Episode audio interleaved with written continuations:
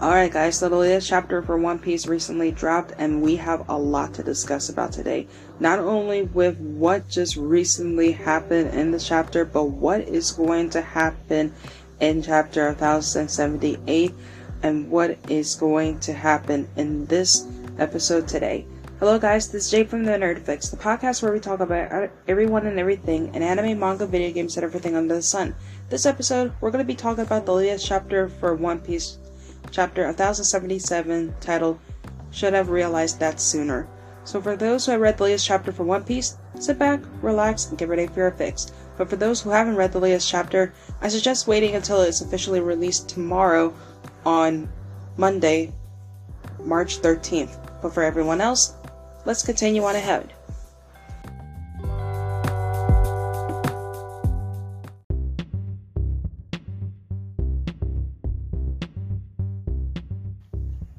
Chapter begins with the cover page from Germa 66, Ah, an emotionless excursion, volume 32. After thinking about it, they realize the real obstacle is Vegapunk. It even shows the cover taking place in the present of the cover story. Judge and Caesar stop fighting. So it would seem that the two scientific minds decide to put their differences aside when they come to realize who the real obstacle they have to face. We're curious to know what the end result would be by volume 33. But without further ado, Let's continue with the chapter review. The chapter begins with Sentomaru informing all the workers on Egghead to evacuate the island immediately, then informs everyone about the Ohara incident. We see a panel that shows the events leading to the Buster Call that was enforced by the world government to decimate the island of Ohara, which housed the largest library in the world. The scholars gathered to conduct research on the poneglyphs the Marines were sent to eradicate everyone on the island, including the villagers. Everyone perished from the Buster Call except for one lone survivor, being Nico Robin. Sentomaru then adds, with what he was informed about the Ohara incident, he fears something similar to it, or even worse, may happen on Egghead Island. We then pan over to Luffy and his group, all the while, Shaka informs Luffy he might have a clear idea where Stella might be located. Meanwhile, Luffy, Zoro, Lucci, and Kaku are still engaged in a battle against the Seraphim, where they're landing attacks on them, such as Luffy using Gomu Gomu no Organ, Lucci using Shigan Gun Yellow Lotus, Zoro using Shishi Sun, Sun, and Kaku using Tempest Kick Onslaught, knocking them down, but unfortunately they keep getting back up with little to no damage. Luffy shows absolute frustration towards the Seraphims, asking how they keep getting it back up, and if they were Kaido or anyone in correlation to him or anyone on of that strength. Which could be something that is worth mentioning as with Luffy's battle against Kaido back in the Wano arc, the number of times he kept landing hit after hit on him when he was in either form, he still kept getting back up, which shows of the high durability that the Seraphims have. As the battle ceases, Luffy and Lucci return to their normal human forms. And Zoro begins to notice the Seraphims look remarkably similar to King and Wano, which Shaka adds on to Zoro's observation. The Lunarian blood was taken from King, aka Albert, who was once a test subject that escaped Punk Hazard with Kaido long ago. The toughness comes from the Lunarian blood. And after Shaka's statement, Zoro advises Kaku, Lucci, and Luffy about their weakness, that they become vulnerable when their flames on their wings go out, but when they ignite, they're invincible, and apologizes for not catching it sooner. Lucci stated it wasn't something to worry on, as within much with that much information, it would make some progress with facing the Seraphims.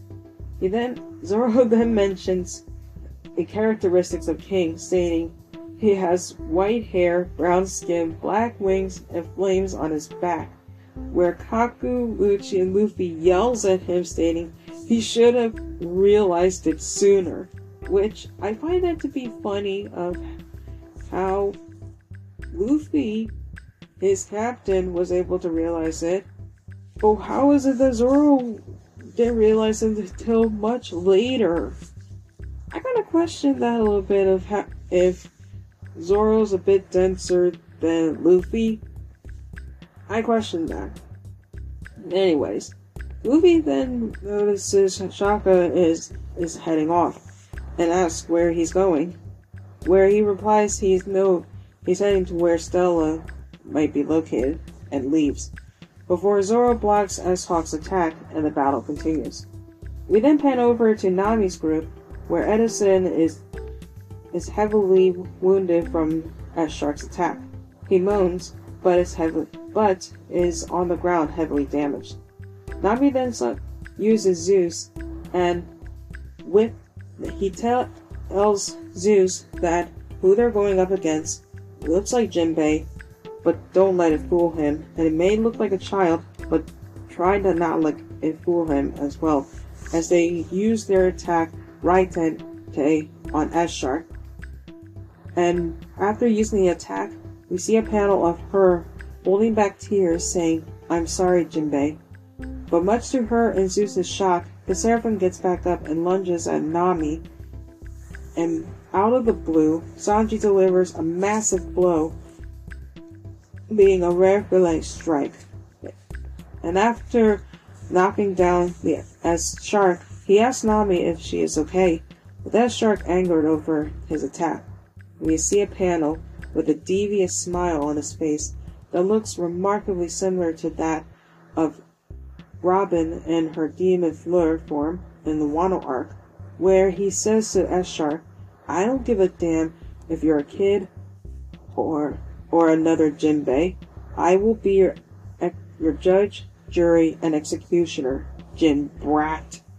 That really sends shivers down my spine, and I cannot wait to see this unfold with the battle between Sanji versus Shark. That is something to witness.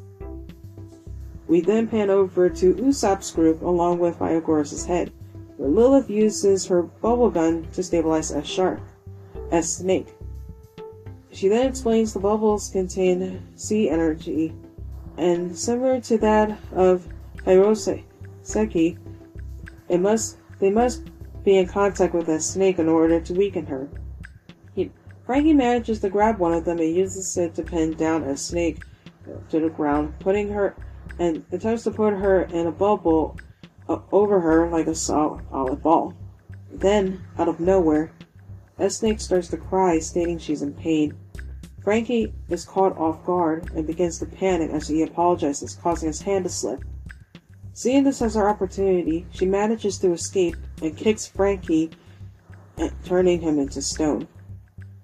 As she escapes, S. Snake bumps into Usopp and Lilith, and out of nowhere gives them a cute wink, causing them to react and gush over her cuteness, and uses her mer- her mer- Mero powers to turning Usopp and Lilith into stone but it's unknown if Pythagoras' head was turned into stone as well. So it shows that S Snake is pretty cunning, almost on the same level like that of Boa Hancock. However, with Boa Hancock, she's able to use her beauty and her Dolphin powers to be able to immobilize her opponents, but with S Snake, it's basically her her, pow- her powers and also her cuteness to immobilize her opponents. So that's pretty pretty interesting how that's done. They then cut to Shaka walking down to the old Devil Fruit uh, research room, which, from the appearance alone, looks that of, of an abandoned laboratory. It finds a secret prison and is shocked to find Stella and all the Cyberpol agents.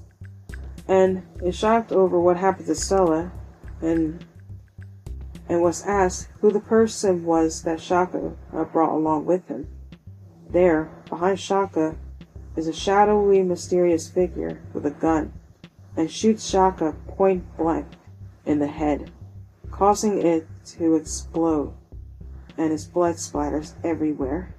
And this is where the chapter ends. Oh wow. That alone just basically shocks me and basically shows of who the traitor might be. Now I'm curious to know who the traitor is as it leaves a lot of questions and now it kind of makes me wonder if almost on a level that kind of reminds me of Among Us in a way. But it also leaves a lot of questions of who the traitor might be because I know it can't be um, one of the seraphims because if it was one of the seraphims that we haven't met yet, then that would be pretty insane. But if it might be someone of the world government, then that would also be insane as as well. But only time will tell of who the traitor is going to be in chapter 1078, and I cannot wait to see of who the traitor is going to be.